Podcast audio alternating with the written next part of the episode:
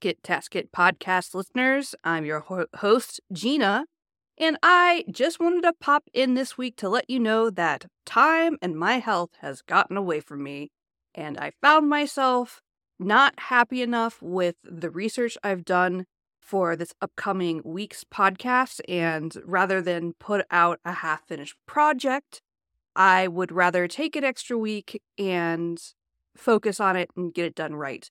Furthermore, I am having surgery on Wednesday, so I just I just ran out of time trying to get everything ready.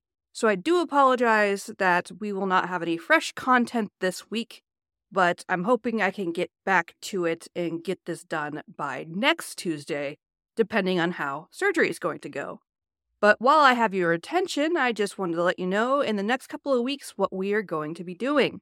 So, Next week's podcast episode will be the history of the clapping game Miss Susie Had a Steamboat. Now, this is a really great clapping game. It's one of my favorites that I remembered playing in childhood. And I remember really liking it because, you know, as a very young a child, I was so enamored with it because it was kind of, it featured some almost bad words and i guess as a kid it was just like that just really drew me you know i felt like i was i was doing something a little bit naughty and i guess that always just made the the clapping song so much more fun.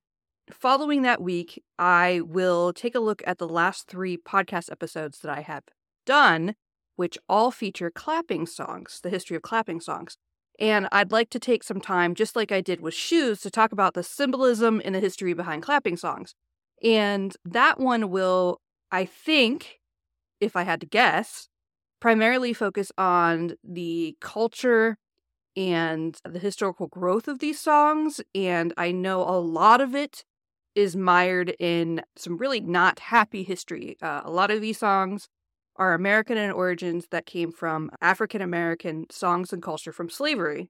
But I'd like to look a little bit beyond that as well because some of these clapping songs do predate this but they're very unique. They are a very unique part of our history. And just like talking about the symbolism that appears in those, the other nursery rhymes that I've discussed, I really do think that it would be valuable to discuss what I found here. So that's what we'll be doing in the next couple of weeks. Again, I do apologize for not getting out new content this week.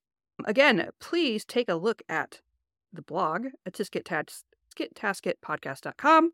Link in the description for any upcoming news. The surgery that I'm having is fairly minor, so hopefully it will go quick and I will heal well from it. I am on blood thinner, so it's always a mixed bag. If you are chronically ill or frequently find yourselves in at doctor's offices, you probably understand what I'm talking about. But nevertheless, thank you so much for continuing to listen and support my podcast. I really I could do this without you, but it would be no fun because it would just be me talking into a microphone with no one listening at the other end, and that would be sad.